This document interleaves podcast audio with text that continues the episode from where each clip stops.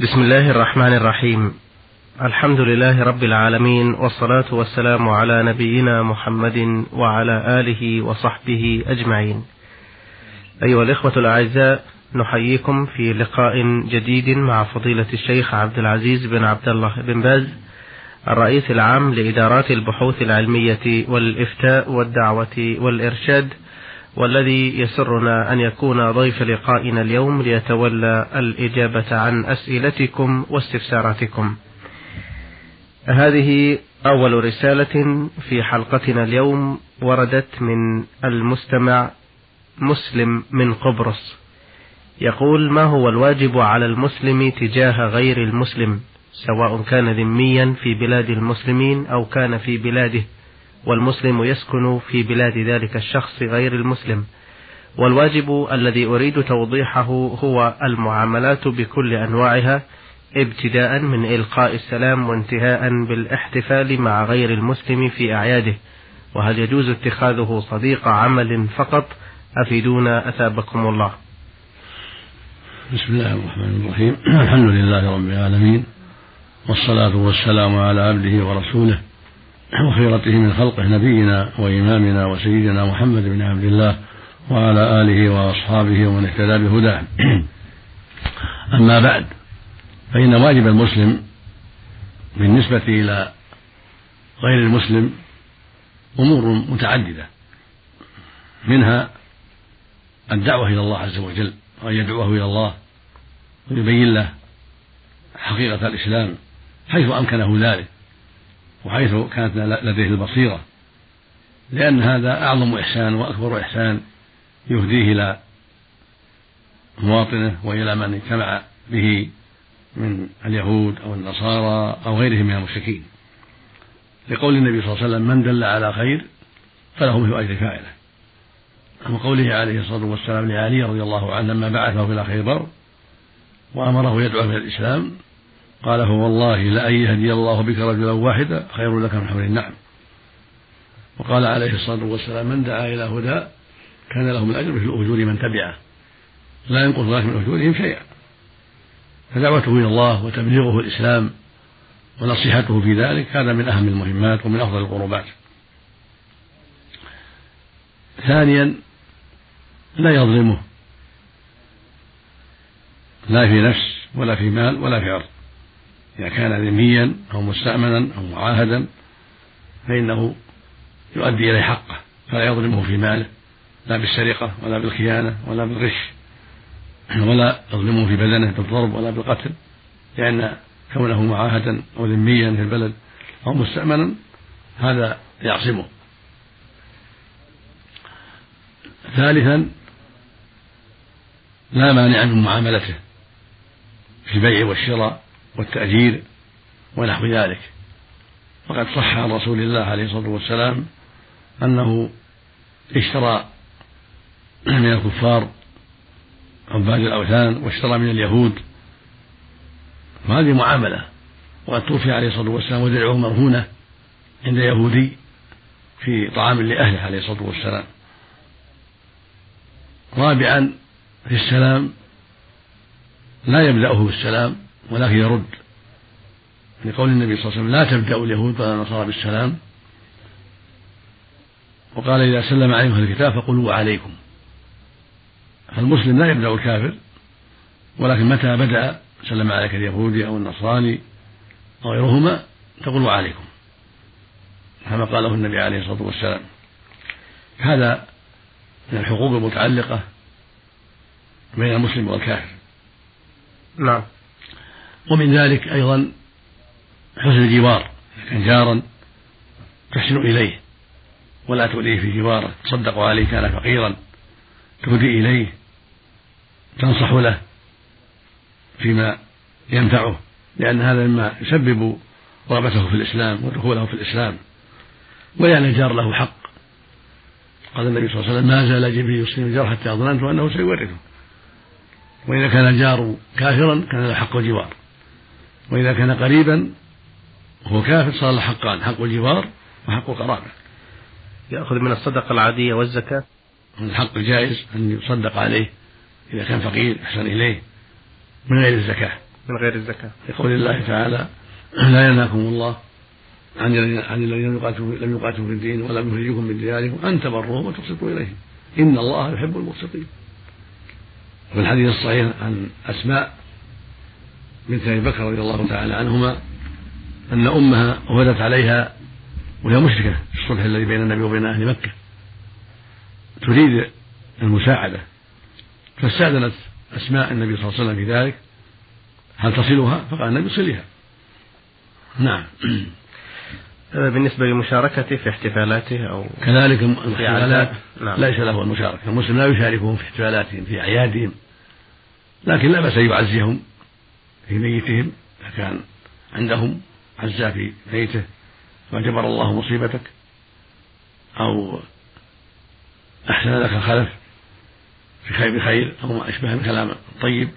ولا يقول غفر الله له ولا يقول رحمه الله إذا كان كافرا. لا يدعو للميت. لا يدعو للميت ولكن يدعو للحي بالهداية بالعمل الصالح ونحو ذلك. نعم. نعم بارك الله فيك. هذه رسالة من المستمع محمد دسوقي محمد مصري يعمل بالمملكة وادي الدواسر. يقول أنا رجل متزوج وكنت أتشاجر مع زوجتي كثيرا وكنت مع غضبي أقول لها علي اليمين لتخرجي من منزلي. فكانت أحيانا لا تخرج ويقع علي اليمين وأنا كنت في سن التاسعة عشرة وجاهل للحكم. وأحيانا تذهب إلى منزل والدها وكان والدها لا يوافق على العودة إلى منزلي بسبب اليمين. فكنت أذهب وأحضر واحدا يحفظ القرآن ويجتمع ناس من عائلتي ومن عائلتها في منزل والدها. وكان الذي يحفظ القرآن يقول لي قل أستغفر الله. فكنت أقول مثله أستغفر الله ثلاثا. ويقول لي قل إني رددت زوجتي إلى عصمتي والله يشهد بذلك والحاضرون والله خير الشاهدين. وعند ذلك يسمح والدها وتذهب معي إلى منزلي. فهل صحيح أن هذا القول هو كفارة اليمين وليس له كفارة مثل الطلاق؟ لأن فيه أناس يقولون لفظ علي اليمين لا تخص الزوجة بشيء. فأفيدوني أفادكم الله. إذا قال الرجل لزوجته علي اليمين لتخرجن من البيت أو لا تخرجي من البيت أو لا تكلمي فلانا أو لا تعملي كذا وكذا. فهو على نيته. كنيته الطلاق طلاق كنيته اليمين بالله على نيته. وإذا كان مقصوده منعها من الخروج ولو نوى الطلاق المقصود منعها ليس المقصود طلاقها. نعم. وإن المقصود منعها من الخروج ليرهبها ويخوفها إذا سمعت هذا الكلام حتى لا تخرج فعليه كفارة اليمين. وهكذا إذا كان قصد اليمين بالله أو قصد التحريم ليمنعها من الخروج لا ليحرمها فعليه كفارة اليمين. وهي إطعام عشرة مساكين لكل مسكين نصف صاع من قوت البلد يعني كيلو ونصف من قوت البلد أو كسوتهم لكل واحد قميص يعني بدرعة يلبسها أو إزار ورداء يكفي. والرجل إذا كان له نية أخرى إذا كان ناوي بهذا الكلام تحريمها عليه إن خرجت أو إن كانت إن كان منع أراد خروجها فهو على نيته أراد تحريمها أراد طلاقها يقع طلقها أراد تحريمها تكون محرمة عليه وعليه كفارة الظهار.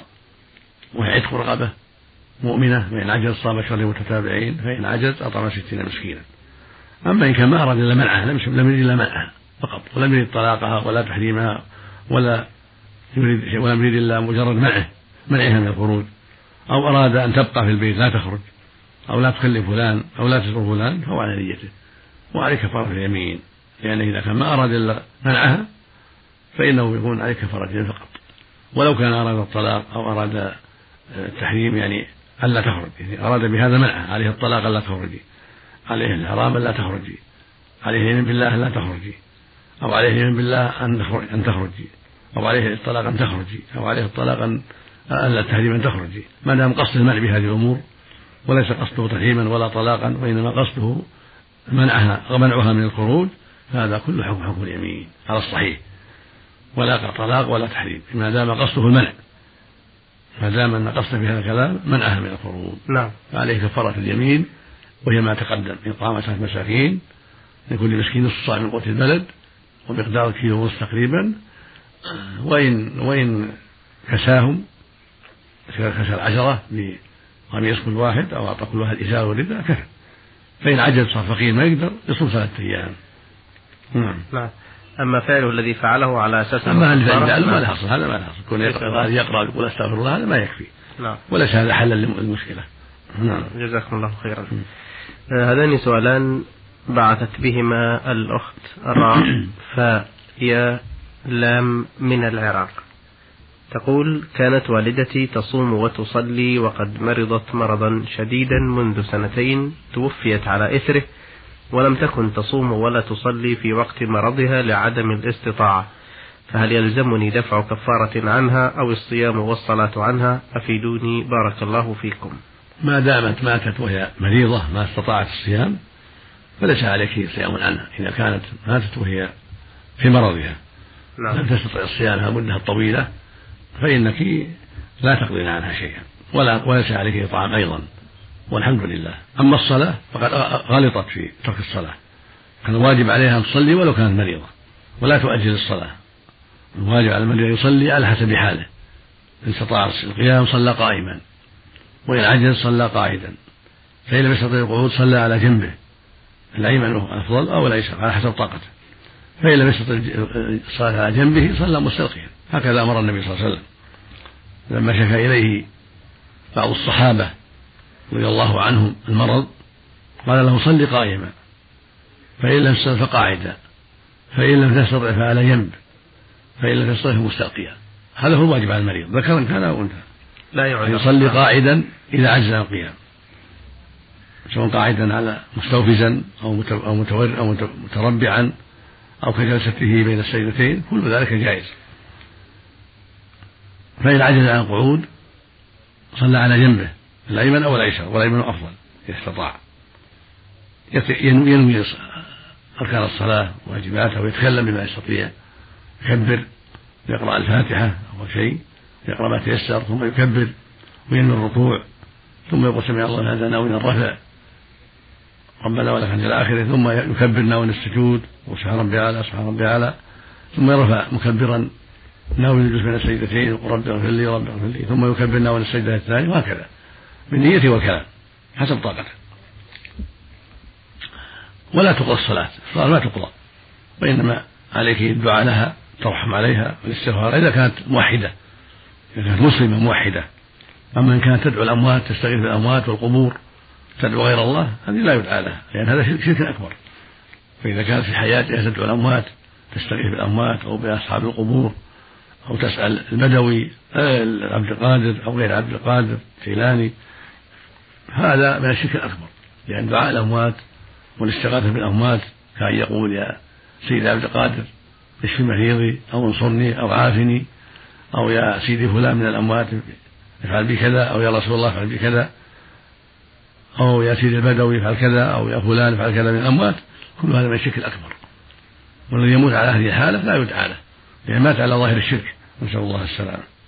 أما إن كانت موحدة بحمد الله لا تدعو غير الله بل تعبد الله وحده يدعى لها ويستغفر لها ولا يصلى عنها لأن الصلاة لا تقرأ. نعم.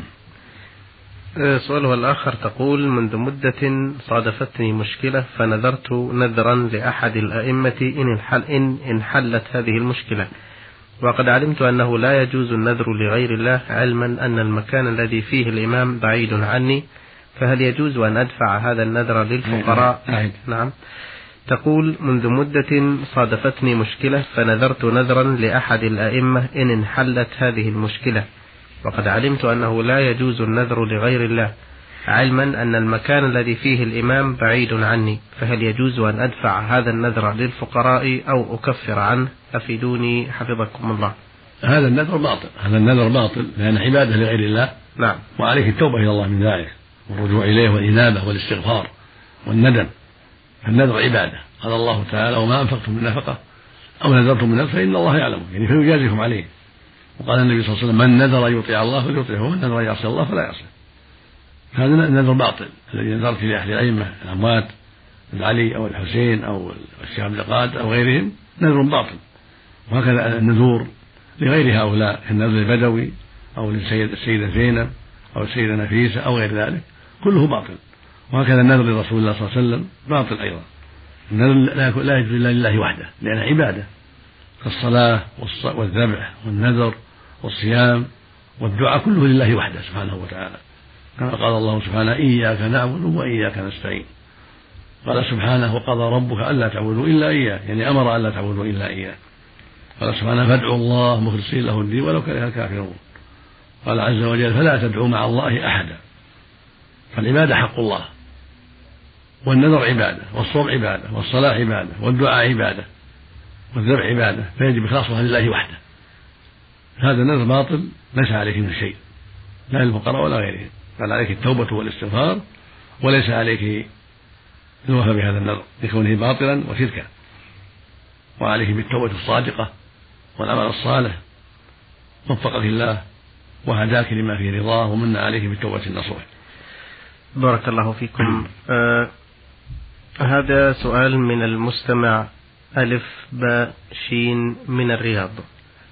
يقول حلفت على زوجتي بالطلاق في وقت الغضب ألا تذهب إلى الجيران فقلت لها علي الطلاق بالثلاث إن ذهبت إلى الجيران تكوني طالق. وفعلا لم تذهب إلى أن جاء ذات يوم ابن الجيران يخبرها أن أمه مريضة.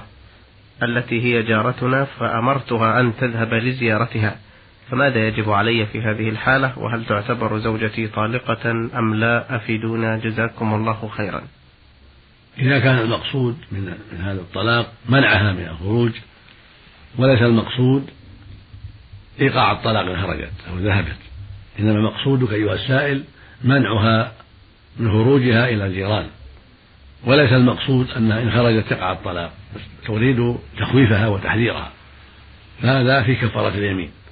لما خرجت لأجل عيادة المريضة عليها كفارة اليمين. ولو كان بإذنك. كفارة؟ اليمين إطعام عشرة مساكين أو كسوتهم عشرة. نعم. تعطيهم على نصف صاع تمر أو كيلو ونصف تمر أو رز حسب قوت البلد. وإن كسوتهم على قميص قميص أو أعطيتهم على إزار رداء كفى ذلك. إلا إذا كنت ناويا في يمينك هذا إلا بإذنك وإذا كنت نويت بقولك عليك الطلاق بالثلاث ذهبت إلى يعني إلا بإذني إذا كنت ناويا أنه إذا خرج بإذنك فلا بأس فأنت على نيتك. فلا شيء عليك حينئذ لأنك أذنت لها. وأما إن كنت ما نويت إلا بإذنك قلتها منعا باتا. فإنها إذا خرجت ولو بإذنك عليك كفارة اليمين التي عرفتها. إذا كان المقصود منعها. أما إن كان المقصود إيقاع الطلاق إن خرجت ولم تنوي إلا بإذنك وإنما قصدت منعها وقصدت إيقاع الطلاق إن خرجت فإنها بخروجها إليهم يقع طلقة واحدة.